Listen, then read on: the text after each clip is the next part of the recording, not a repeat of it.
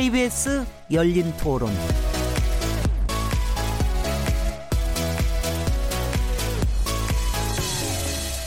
안녕하십니까? 묻는다, 듣는다, 통한다.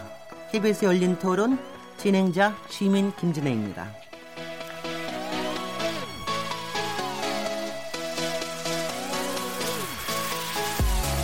어제 제7회 전국 동시 지방선거가 치러졌죠. 흔히 선거가 치러진 날 밤은 밤잠 설쳐가면서 그 개표 방송을 지켜보게 되는데요. 어젯밤은 예상보다 빨리 잠자리에 드, 셨다고 하는 분이 많으실 것 같습니다. 그만큼 접전 지역이 많이 없었다는 얘기인데요. 청취자 여러분들께서는 6.13 지방선거 결과 어떻게 지켜보셨습니까? 여당인 더불어민주당은 지방선거 역사상 전례 없는 압승을 거뒀고 야당은 참패했는데요. 이런 선거 결과가 향후 전국에 어떤 영향을 미칠까요? 오늘은 6.13 지방선거 결과와 향후 정치 지형이라는 주제로 토론해 보겠습니다. 6월 14일 KBS 열린 토론 지금 시작합니다.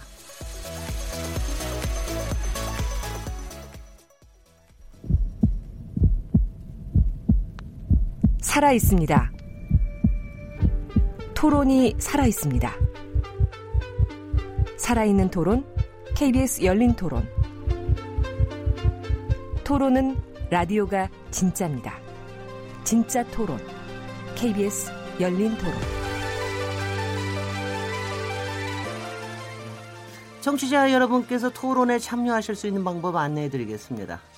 어, 오늘 KBS 열린 토론 6.13 지방선거 결과와 향후 정치 지형에 대한 주제인데요.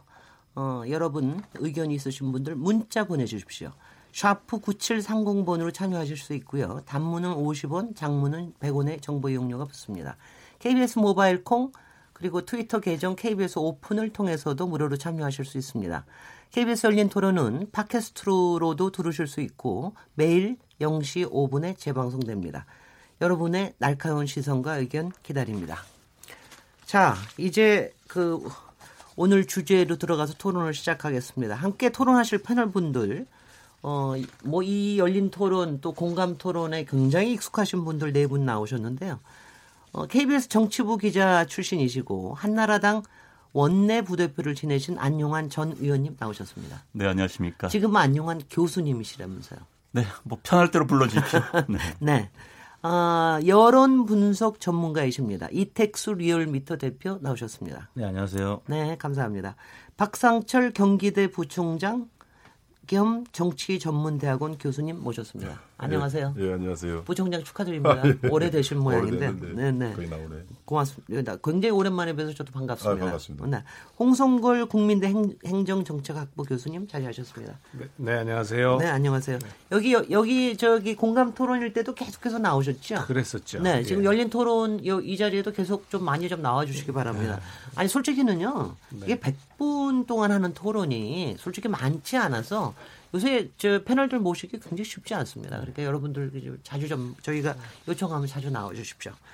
자, 오늘 저 토론에 대해서 어, 주제에 대해서 뭐 너무 다들 아실 테고 일단 저, 전체적인 그 선거 결과에 대한 간단하게 네. 저, 정리를 좀 이택수 대표님께서 말씀해 주시죠. 네, 숫자로 말씀드리겠습니다. 이번 선거가 투표율이 60.2%였고요. 60.2%는 지난 첫 번째 민선 지방선거 투표율 68.4%를 제외하고는 가장 높았다 것이고요. 또 2000년 이후 한 번도 넘지 못했던 60%를 음. 넘어섰습니다. 그리고 이제 결과는 어, 광역단체장 17개 중에서 민주당이 14개, 한국당이 2개, 무소속이 1개, 그래서 민주당 압승으로 나타났고요. 재보궐선거 12곳 중에서도 11대 1로 민주당이 출마한 선거구를 다 이겼고요. 어, 한국당은 경북 김천에서 겨우 한 석 건졌습니다. 그리고 기초단체장에서도 민주당이 어, 151석, 한국당이 53석, 어, 민주평화당이 5석, 무소속 17석으로 역시 기초단체장도 민주당의 압승으로 어, 나타났습니다. 네. 근데 이번이 이제 국회의원 선거도 같이 재보궐 선거도 같이 했는데 네. 그거는 좀 나중에 할까요? 아니면 지금 그것도 얘기 좀 해주시죠. 네, 아까 11대 1이라고 말씀은 드렸고요. 네. 그 여차하면 경북 김천에서 무소속 후보가 네. 당선될 수도 있는 상황까지 왔었는데 네.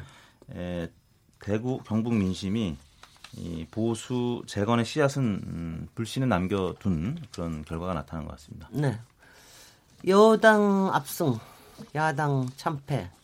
이 결과 이번에 선거 결과 어떻게 보십니까? 일단 안영환 교수님부터 말씀해 주시죠.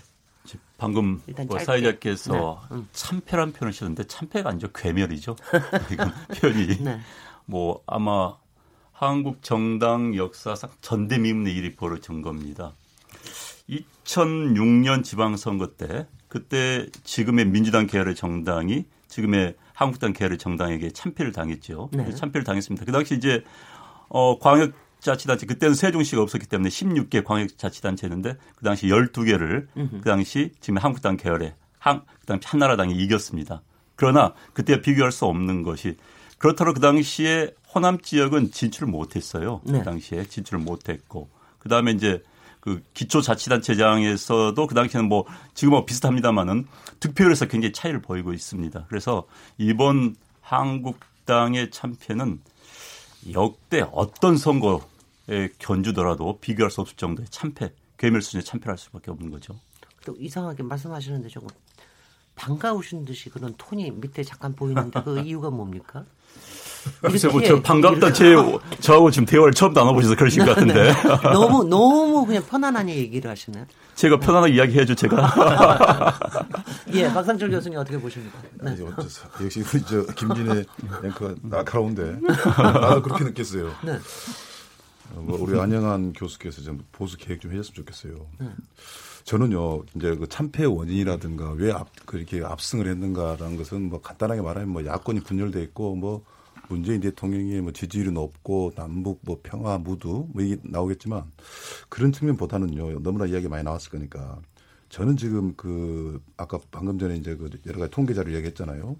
이 보수의 벽은 절대 안 무너질 것이다. 아무리 정치를 못해도 그리고 좀 더 좁혀 들어가면 박근혜 전 대통령의 견고한 지지층은 절대 안 무너진다. 이런 게 있었어요.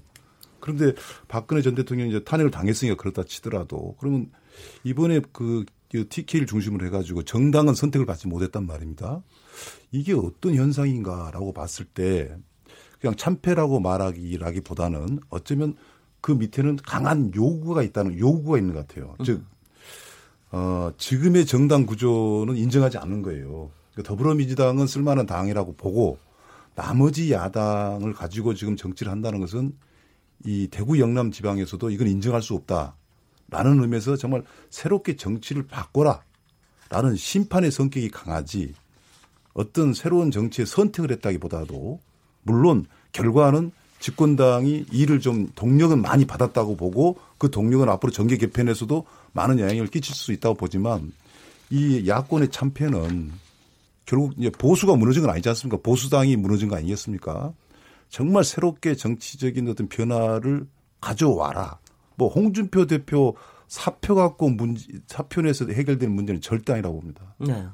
이 점에서 홍성울 교수님 전체 예. 네. 뭐 저도 네. 그 비슷한 생각입니다. 그런데 저는 그 아주 그 더욱 더 심각한 문제다라고 보는데요. 그 이유가 말씀하신 것처럼 2006년에 그 열린우리당과 새천년 민주당이 그 당시에 여당이 이게 이제 노무현 정부 3년 차 때인데 분열돼 있었어요.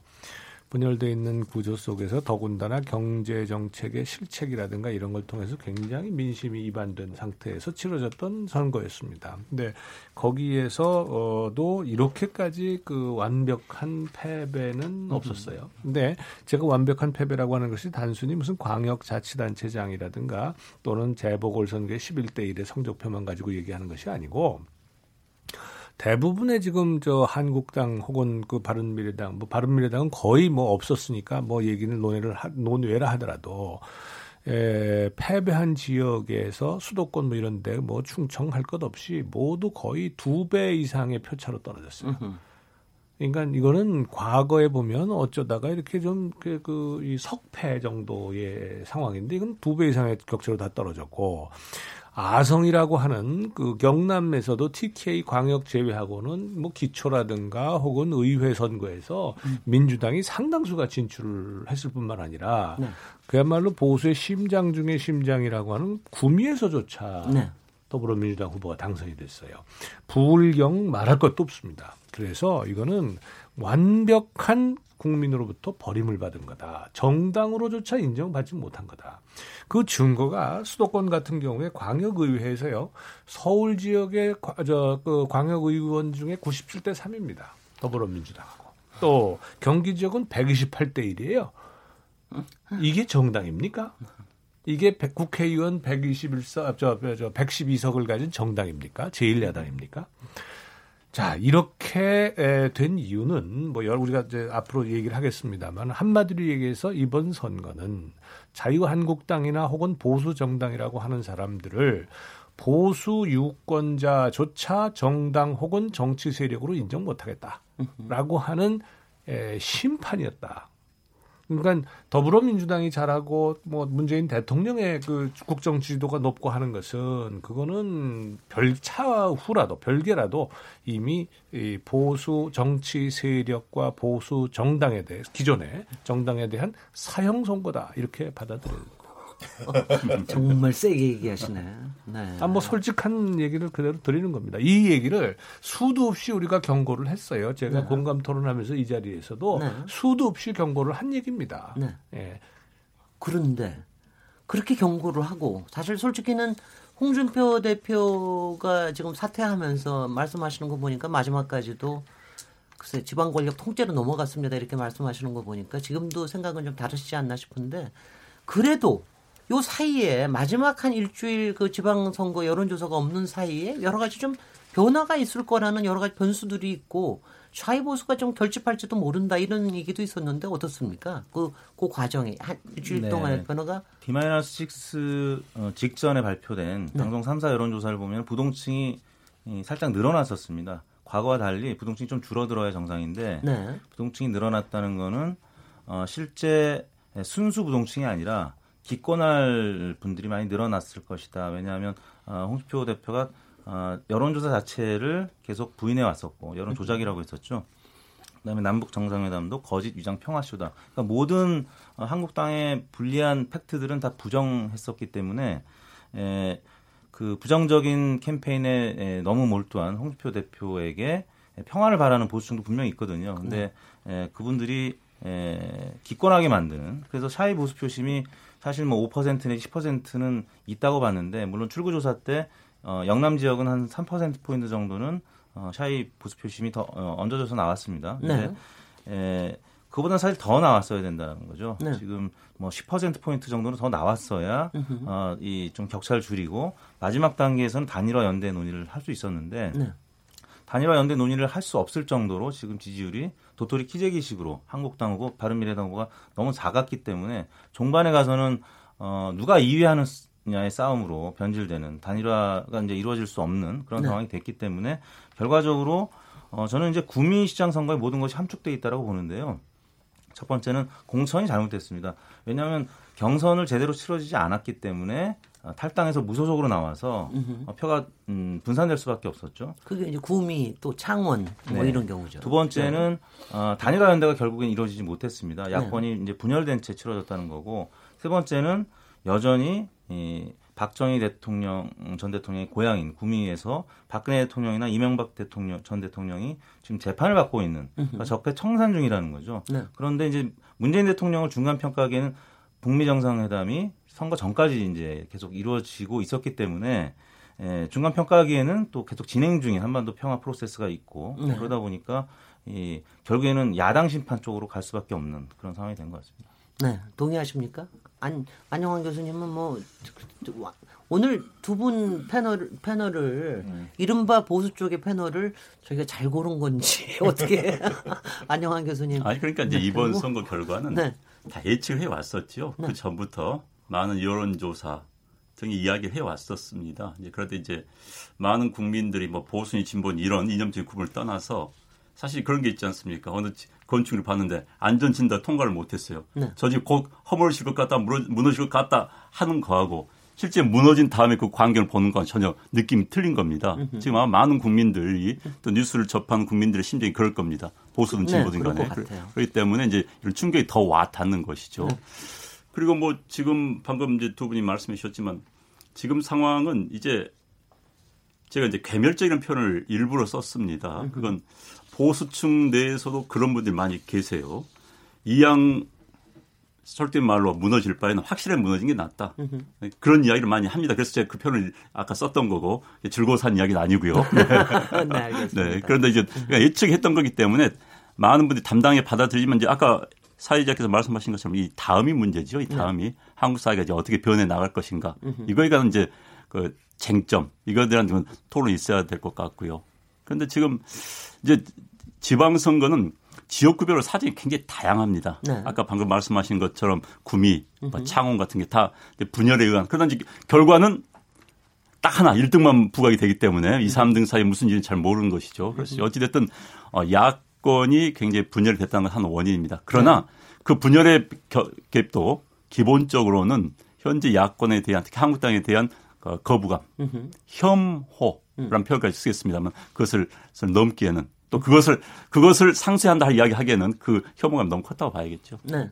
그런데 그런 계속해서 세게 얘기를 하셔서 음. 그런데 이제 그런 와중에서 민주당에서는 나름대로 선거 전략을 그나마 잘 짜서 이렇게 한 겁니까? 아니면 정말 문재인 모든 게 문재인 덕분이라고 이렇게 생각을 해서 한 겁니까? 그래도 이번에 보면 구미뿐만이 아니라 뭐 창원 또 강남구 여태까지 또 통영 뭐 이런 쪽에 여태까지 감히 넘보지 못하던 곳에서 더불어민주당이 이기기도 했는데 어떻게 보십니까? 그렇죠. 이걸 좀 이제 우리가 좀 약간 순화시켜서 다들 맞는 말씀이에요. 괴멸, 뭐 사형 뭐 이런 게 다 맞는 말인데 네. 뭐 그러다 보니까 우리가 논리를 약간 건너뛰어 버리니까 네. 저답지 않게 좀 부드럽게 말씀드리면 이 민주당하고 다른 야당들하고 비교가 되는 거예요. 그러니까 더불어민주당의 지지율이 50%가 넘을 때가 많고 지금도 넘을 거예요 아마요. 그러면 민주당의 전통상 40% 50% 넘는 것을 계속 유지하고 있는 것은 전통적인 지지 세력 아닌 세력이 와 있다고 봐야 되거든요. 즉 보수층을 지지했던 유권자들이 정말 어떤 정당을 꼭 정해야 된다는 정치적 참여 요구는 강한데 그만큼 자유한국당하고 혹은 뭐 바른미래당에서 너무나 실망하거나 눈높이 안 맞아, 안 맞아버린 거예요. 그래서 실제 당원은 아니지만 적극적인 지지층이 계속 선거 기간 내내 좀 되어 왔고 지금도 돼 있다고 보거든요. 그리고 더불어민주당이 이제 그러다 보니까 지지층도 많은데다가 야당이 지지 매질하다 보니까 나름대로 현재 그 기본적으로 공천 과정도 사실 사실 따져 들어면 자본도 좀 많았어요. 네. 민주당도 억울한 사람 많았었거든요. 네. 그런데도 비교를 해보니까 민주당은 공천 과정이나 이런 것들이 정당을 살 수 있는 ABC를 거의 다 지켜왔거든요. 그런데 이 나머지 자유한국당하고 바른미래당은 나는 그 유권자들은 지지층은 굉장히 속이 상했을 것 같아요. 찍을 만한 사람들 후보를 안 내준단 말이죠. 당은 또 당 같지도 않고 막말로. 이러니까 지지를 못하는데 더불어민주당은 얄미울 정도로 어느 지역에서든지 과거에는 일정 지역만 후보자가 제대로 나왔지 않습니까? 근데 이번에는 뭐 방금 말씀한 대로 뭐 창원이라든가 모든 지역이 정당 공천의 기본을 지키면서 나왔기 때문에 역시 국민들 입장에서는 그렇다면 그게 안정스럽게 보일 수밖에 없고 네. 그래서 야당이 새로운 모습을 보이지 보이겠죠. 보이지 이런 상태로 가면 국민들은 저는 이번 놀랐어요. 국민들은 기본에 굉장히 강하다. 기본적으로 한쪽에 가는 거다. 그래서 지나치고 야당을 심판해 버린 게 아니라 뭐 괴멸시키고 사형시켜 버린 게 아니라 이 사람들이 이 야당들이 기본적인 정당의 룰을 못 지키고 있는 것에 대해서 네. 외면하고 있는 정도 네. 뭐 이렇게 해석이 됩니다. 네. 그런데 이제 인재 풀이라는 측면에서 부익부 빈익빈익 굉장히 이제 정치 상황에 따라서 강화됩니다. 현재 이제 선거에서 현재 여당이 이길 것 같으면 인재가 몰려듭니다. 네. 그리고 야당이 현재 질 것 같으면 또 쓸만한 인재가 안 몰려듭니다. 예를 들어서 뭐 서울에서 현재 민주당 계열의 정당이 뭐 세를 차지하지 못한 그런 지역, 뭐 강남 지역이랄까 이런 데 과거에는 후보가 나오질 않아요. 네. 그러니까 표차가 굉장히 벌어집니다. 정당 지지율보다 더 벌어집니다. 그런데 이제 이번 같은 경우는 해볼만 하다 생각하니까 또 인재들 몰려들고 그러다 보니까 이제 역전유산이 드러나는 거죠. 그래서 이 정당 선거 하기 전에 그 정당 지지율이 또 인재풀의 확대에 굉장히 영향을 미치기 때문에 이번 선거에 그 굉장히 큰 영향을 미쳤다 볼 수 있죠. 그런데 이제 통상적으로 이제 여야가 바뀐 상황에서 보면은 그래도 야권에서의 단일화라고 하는 게 상당히 화두가 돼서 이것저것 또 얘기도 되고 그다음에 또 야권에서 던지는 아젠다 같은 게 가령 뭐 조금 이슈가 크게 되기도 하고 뭐 이렇게 되는 게 있는데 이번 선거에서는 야권에서 던지는 그런 게 어떻게 보셨습니까? 그러니까 야권이 이제 네. 기본적으로 중간 선거는요. 네. 정권 견제론으로 선거를 치르는 겁니다. 그다음에 이, 이번 선거를 중간 선거인지 아닌지 좀 애매한 부분이 있어요. 네. 이제 우리가 뭐 대통령제 하에서의 뭐 5번째 국가를 이제 미국으로 따진다면은 미국은 4년의 대통령 선거 중간에 중간 선거를 치릅니다. 올해 11월 달에 치르는 게- 그런데 중간 선거에서 미국 역사상 여당이 승리한 경우는 세 번밖에 없습니다. 네. 그러니까 과거 대공황 때, 그 다음에 클린 클린턴 대통령 때 경제가 아주 좋았을 때, 그 다음에 부시 대통령 때 이라크 전쟁 시작할 때, 예? 그때 외에는 없어요. 그러니까 중간 선거란 건 기본적으로 여당의 지옥 무덤이라고 이야기하는데, 근데 이- 현재 이번 1년 된 선거를 중간 선거라고 할 수 있을 것인가 이번 굉장히 논란이 있- 있었습니다. 네. 아직은 더 해봐야지 이런 논란이 그럼요. 있을 수 있는 거고 두 네. 번째 이제 설사 중간 선거라고 규정이 된다 하더라도 중간 선거를 규정할 수 있는 이슈가 다 묻혀버린 겁니다. 네. 이제 사실 경제 실적 문제 같은 것을 들고 나올 수 있어야 야당이 세 있어야 되는 건데 처음에 이제 이른바 대북 문제, 북한 핵 문제 때문에 이슈를 다 묻혀버린 거죠. 그래서 네. 저는 이제 야당이 처음부터 뭐 경제 문제를 끈질기게 물고 늘어났더라면 뭐 최저임금제라든지 뭐 무슨 뭐 시간 근로 시간이나 이런 문제를 했더라면 했을 텐데 처음부터 이슈는요. 그러니까 이제 야당이 이슈를 만들어서 끌어가야 되는데 그걸 못하고 끌려간 겁니다. 북한 이슈와 관련해 가지고. 그런데 특히 이제 거기에 홍준표 대표 같은 경우는 이슈를 만든 게 아니라 본인 이슈의 주인공이 돼버린 겁니다. 그래서 이런 문제까지 이제 겹치면서 네. 겹치면서 야당이 제대로 선거전을 뭐 치를 수가 없는 그런 상황이 돼버린 거죠. 근데 홍성훈 교수님께서는 네. 그, 그 과정에서 좀 야, 이번이 중간 선거적인 성격은 좀 아니다. 그러니까 니네들이 이슈를 좀 이렇게 좀 잡고 또 단일화의 명분 왜냐하면 단일화 얘기해도 명분이 보통 눈- 눈에 들어오질 않았거든요. 이렇게 좀 잡고 이런 조언도 많이 해주셨을 것 같은데 말 아니 아니 그걸 뭐 말을 조언을 해준다니 뭐 저 제가 무슨 정당 정치 하는 사람도 아니고 네. 그이 이 선거를 할 때에도 뭐 네. 뭐든지 그 자기들한테 가장 이길 수 있는 선거 전략을 선택을 해야 되는 거 아니겠어요? 그렇습니다. 그런데 이번에 그 자유한국당의 경우에는 필패 전략을 계속 써간 겁니다. 네. 뭐 아까 잠깐 얘기 나왔습니다만은 우리 그 열린 저 공감 토론할 때 기억나십니까? 나라를 몽땅 넘기시겠습니까? 뭐 이래서 제가 뭐라 그랬어요. 이번 선거에 어 이거 결과를 몽땅 다 넘기려는 거 아니냐 말이야. 네. 오히려 아예 선거를 다 넘긴다고 그러지 그러느냐고 할 정도로 잘못 선택한 거죠. 왜냐하면 그, 그, 과, 과거에 70년 동안 이렇게 그 서로가 이, 그 결혼지간으로 살다가 온갖 그 위협에 지금 직면한 상태에서 갑자기 어, 평창 올림픽을 통해 가지고 이제 계기가 마련이 됐단 말이에요. 그럼 네. 이렇게 되면 그러면 그러한 문제에 대한 기대감이 국민들이 가질 수밖에 없는 것이고 그러면 그 기대감에 대해서 충분히 보수 정당이 거기에 대해서 우리도 그 같이 갔어야 되는 거예요. 네. 그런데 그거를 완전히 반대로 가니까 그, 그 기대감을 가지고 있는 대다수의 국민들이 보수냐 무슨 저 이 진보냐를 떠나서 좌냐 우냐를 떠나서 기분 나쁜 거죠. 네. 어, 그러니까 그걸 그러니까 스스로 걷어찼지요. 어, 거기다가 어, 그것뿐만 아니라 온갖 그이그 뭡니까 품격 없는 언어를 사용해 가지고 이렇게 하고 그 다음에 지방선거기 때문에 오히려 전략을 예를 들자면 이렇게 했어야 되죠. 무조건 지방선거니까 지역의 일꾼을 뽑는 겁니다라고 하는 걸 처음부터 그렇게 나갔었으면 네. 그런 얘기는 또 전혀 달라졌을 수 있어요. 네. 그런데 그런 것도 또 하나도 안 하고 그냥 온갖 스포트라이트를 홍준표 대표가 혼자 받으면서 그러고 다녔단 말이에요. 그 오죽하면 오지 말라 그래요. 네. 어, 그러니 질 수밖에 없고 필패 전략을 계속 써가는데 안 질 수가 있습니까? 그리고 거기다가 문재인 대통령은 70%가 넘는 지지율을 고공행진하고 있는 데다가 민주당은 50%가 넘는 정당 지지를 가지고 있어요. 애초부터 기울어진 운동장인데 거기에다가 더 해준 거죠. 그러니까 오죽하면 홍준표 대표가 엑스맨이라고 할 정도니까 이번 선거에 1등 공신은 문재인 대통령이고, 네. 그러니까 우리 저, 저 민주당의 압승에 대해서 2등 공신은 김정은이고, 3등 공신이 홍준표 대표라는 얘기가 나올 정도니까 말해 뭐 하겠습니까?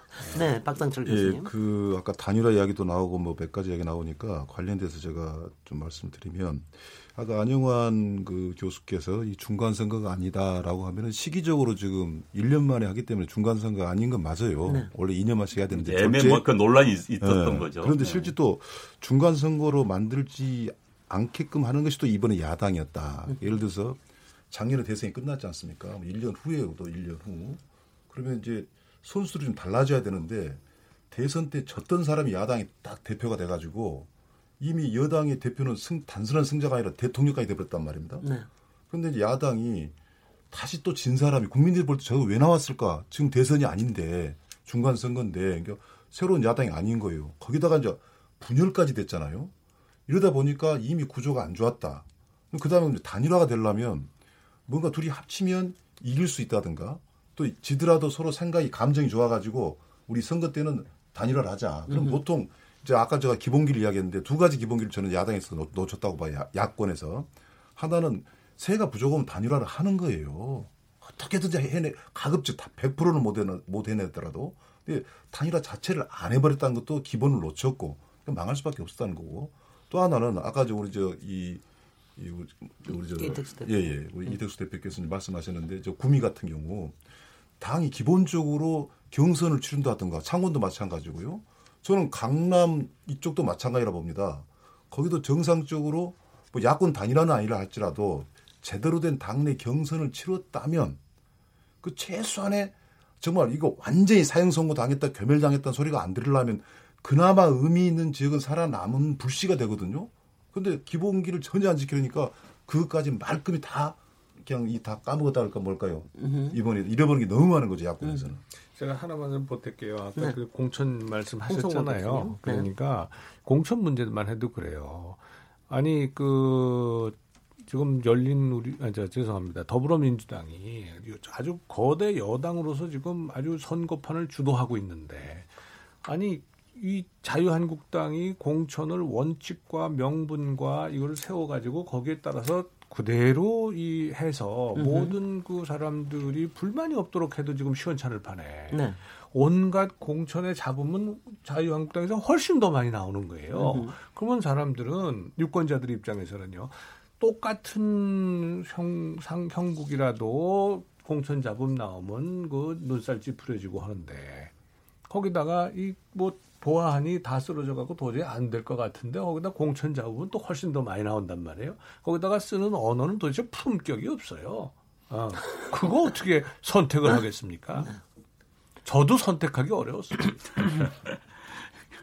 그런데 이제 공천은 이제 통상적으로 야당에서 잡음이 많이 나올 수밖에 없습니다. 여당은 이제 권위가 있는 주체가 있죠. 대통령이라든지 또 당이 장악력이 훨씬 높습니다. 그런데 과거 지금의 여당도 야당 때는 굉장히 공천 잡음이 많았어요. 오히려 훨씬 심했었죠. 그러니까 지금 이제 그런데 이제 그런 잡음 때문에 홍준표 대표가 당에서 전략 공천을 굉장히 많이 했었습니다. 그 후유증이 이제 선거에 지니까 후, 후유증이 드러나는 거고 선거에서 많이 이겼더라면 전략 공천 잘했을 텐데 할 텐데 아무튼 어, 여러 가지로 지금 말씀드렸지만 우리가 거의 이제 송토장이 돼버렸는데 예. 음, 아니, 그러나 네. 근데 뭐전 그게, 문제점들은 그게 뭐- 국민의 이번에 메시지고 국민이 지금 원하는 거예요. 그거를 메시지를 줬는데도 여태까지 못 알아듣는 거 아닙니까 지금? 어? 그러니까 근데 그또 그렇게. 전략 공천 뭐 왜냐하면 요- 요번에도 이제 조금 어- 이상하게 봤던 거는 사실 이제 선거가 끝나고 나면은 뭐 지, 지는 건 질 수 있지만 그러고 나면은 이렇게 좀 인물들도 좀 부각이 되고 아, 향후에 누구를 좀 주목을 해야 되겠다 이런 것도 좀 드러나고 그래야 되는데 그런 게 잘 없다는 게 조금 이제 야, 야권에서는 아니 근데 제, 저는 음. 얘기하는 그랬을 때그 전략 공천의 질문이 그렇게 전략 공천으로 몰고 갔어야 됐던 게 공천 잡음 때문만이었을까?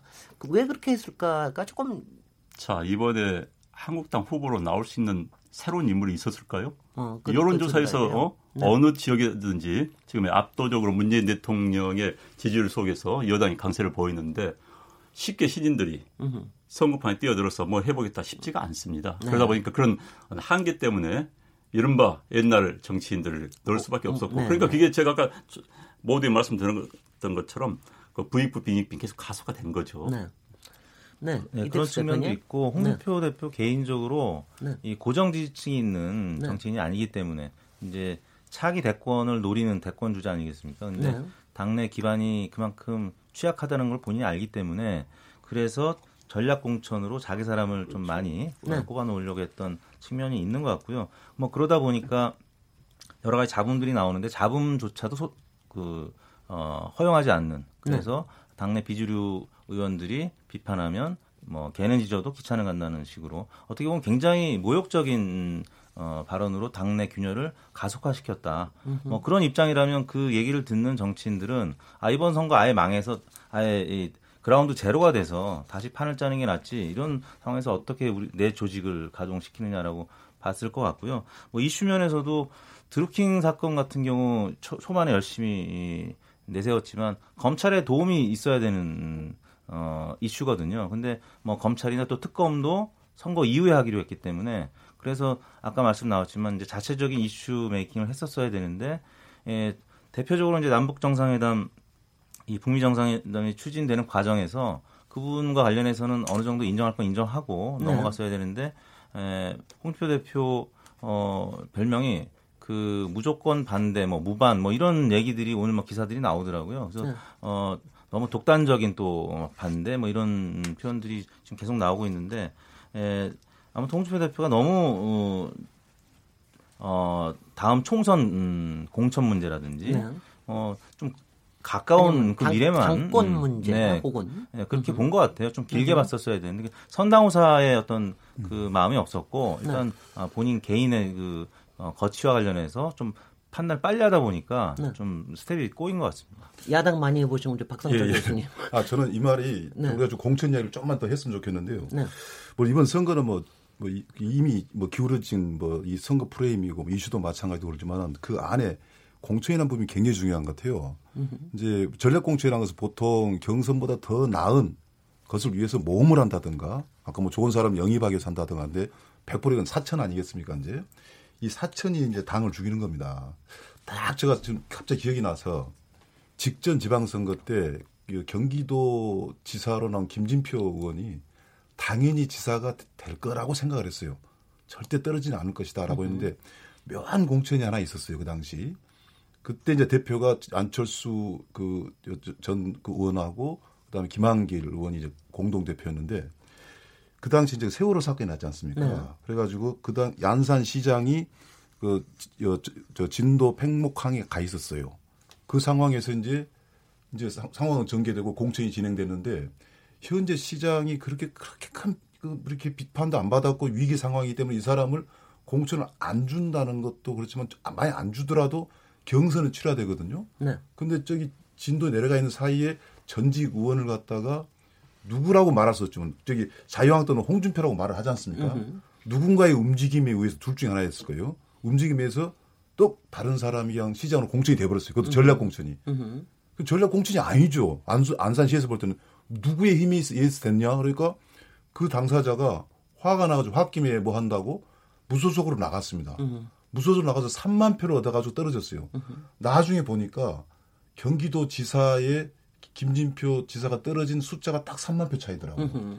그렇게 이 지방선거 우리가 아무리 큰 선거 많이 이루어지더라도 이 정당이라는 것은 공천이라는 것은 굉장히 중요하다는 것을 네.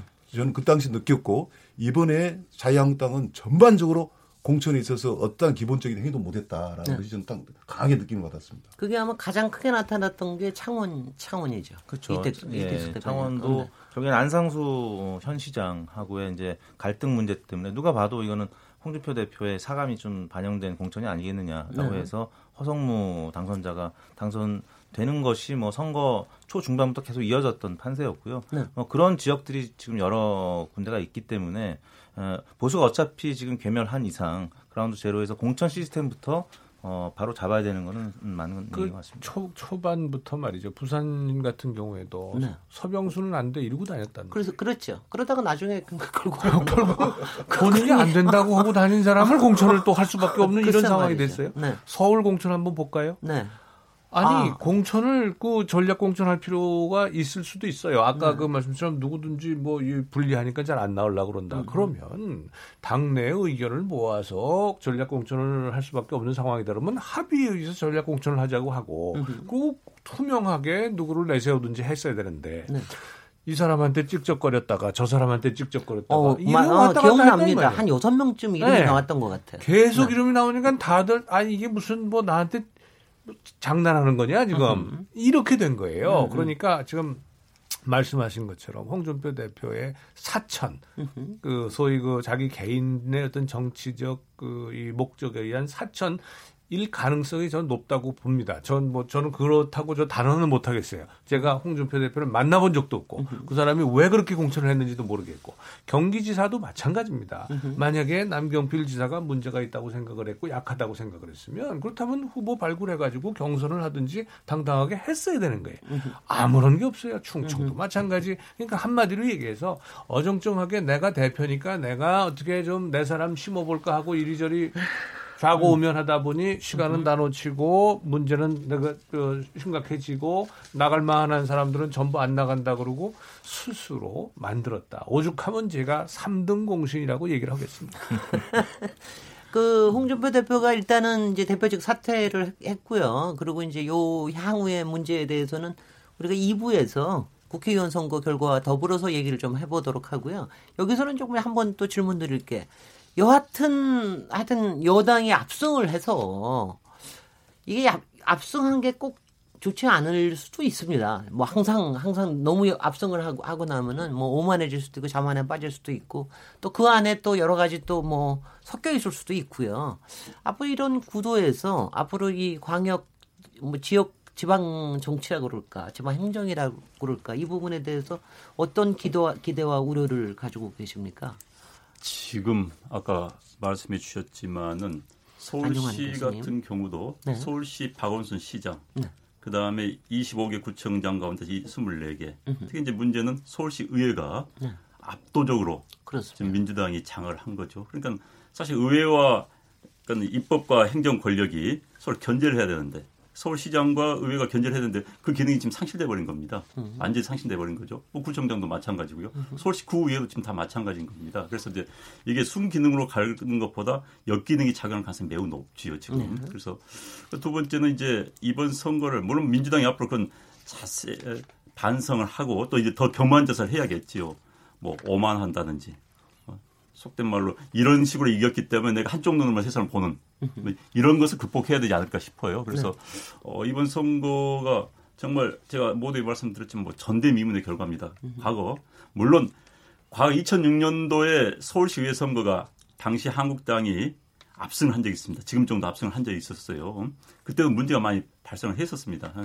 음, 마찬가지로 지금 특히 이제 지역 같은 거 과거에도 지금 영호남 지역 같은 경우는 특정 정당의 출신이 그 지역의 행정의 장을 맡고 또 특정 정당 출신들이 그, 그 기초의회라든지 광역의회를 장을 하다 보니까 견적이 상실해가지고 네. 굉장히 많은 문제가 발생을 했거든요. 근데 네. 이번은 이제 그런 문제가 더 전국적으로 음. 발생할 가능성이 매우 높습니다. 네. 이거에 대해서는 이제 뭐 의회 또는 행정 그 집행기관이 그걸 못한다면 시민들이 나설 수밖에 없는 거죠. 또 언론과 시민들이 나서서 견제를 할 수밖에 없는 상황이 된 거죠. 네, 홍성훈 교수님께서 네, 특히 그 네. 우리나라 지방행정 또 지방자치 제도는요 소위 기관 대립형이라고 하는 체대를 채택하고 있어요. 그건 무슨 얘기냐면 국민들이 또 지역 주민들이 예, 행정권과 입법권을 분리해서 각각 뽑는 거예요. 그래서 우리가 이번에 의회 선거를 별도로 하지 않았습니까? 이 얘기는 이렇게 한 이유는 서로가 견제와 균형을 하라라고 네. 하는 의미에서 하는 겁니다. 이게 여, 어, 미국식이고 영국하고는 전혀 다른 그런 의원 내각제하고 전혀 다른 제도인데 네.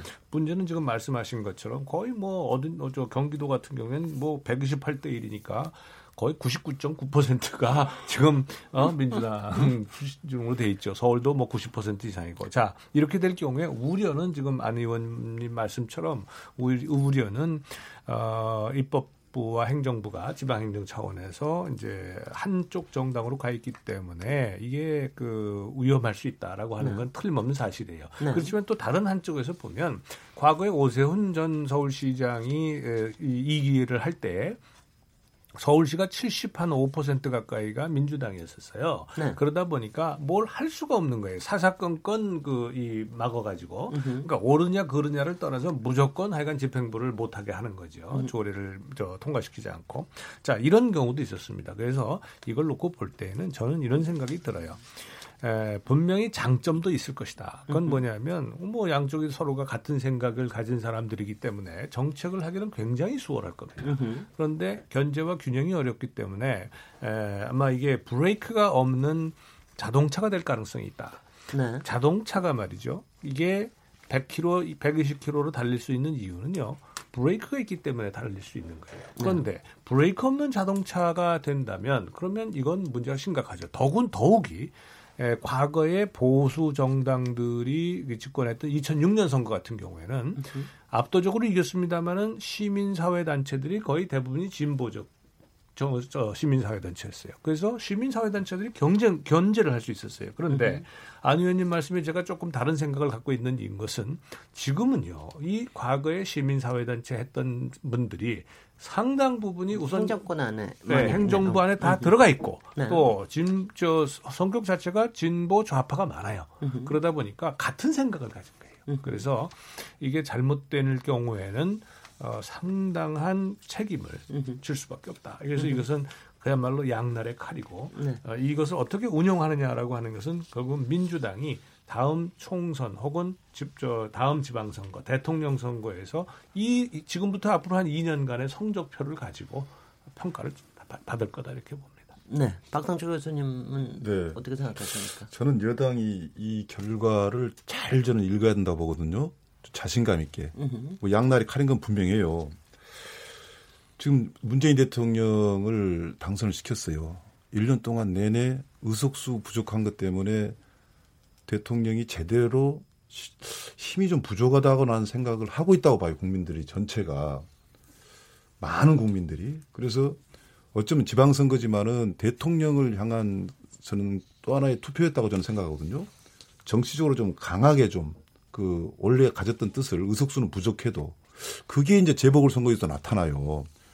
지금 재보궐선거 뭐 지역이 물론 약간 저 더불어민주당이 유리할 수밖에 없는 구조도 있었지만 대부분 더불어민주당이 공천은 데는 다 당선을 시켜줬거든요. 그 어떻게 보면 전승을 한 거나 마찬가지입니다. 이것은 의석수가 150석까지 되진 않았지만 강한 그 동력을 준 거예요.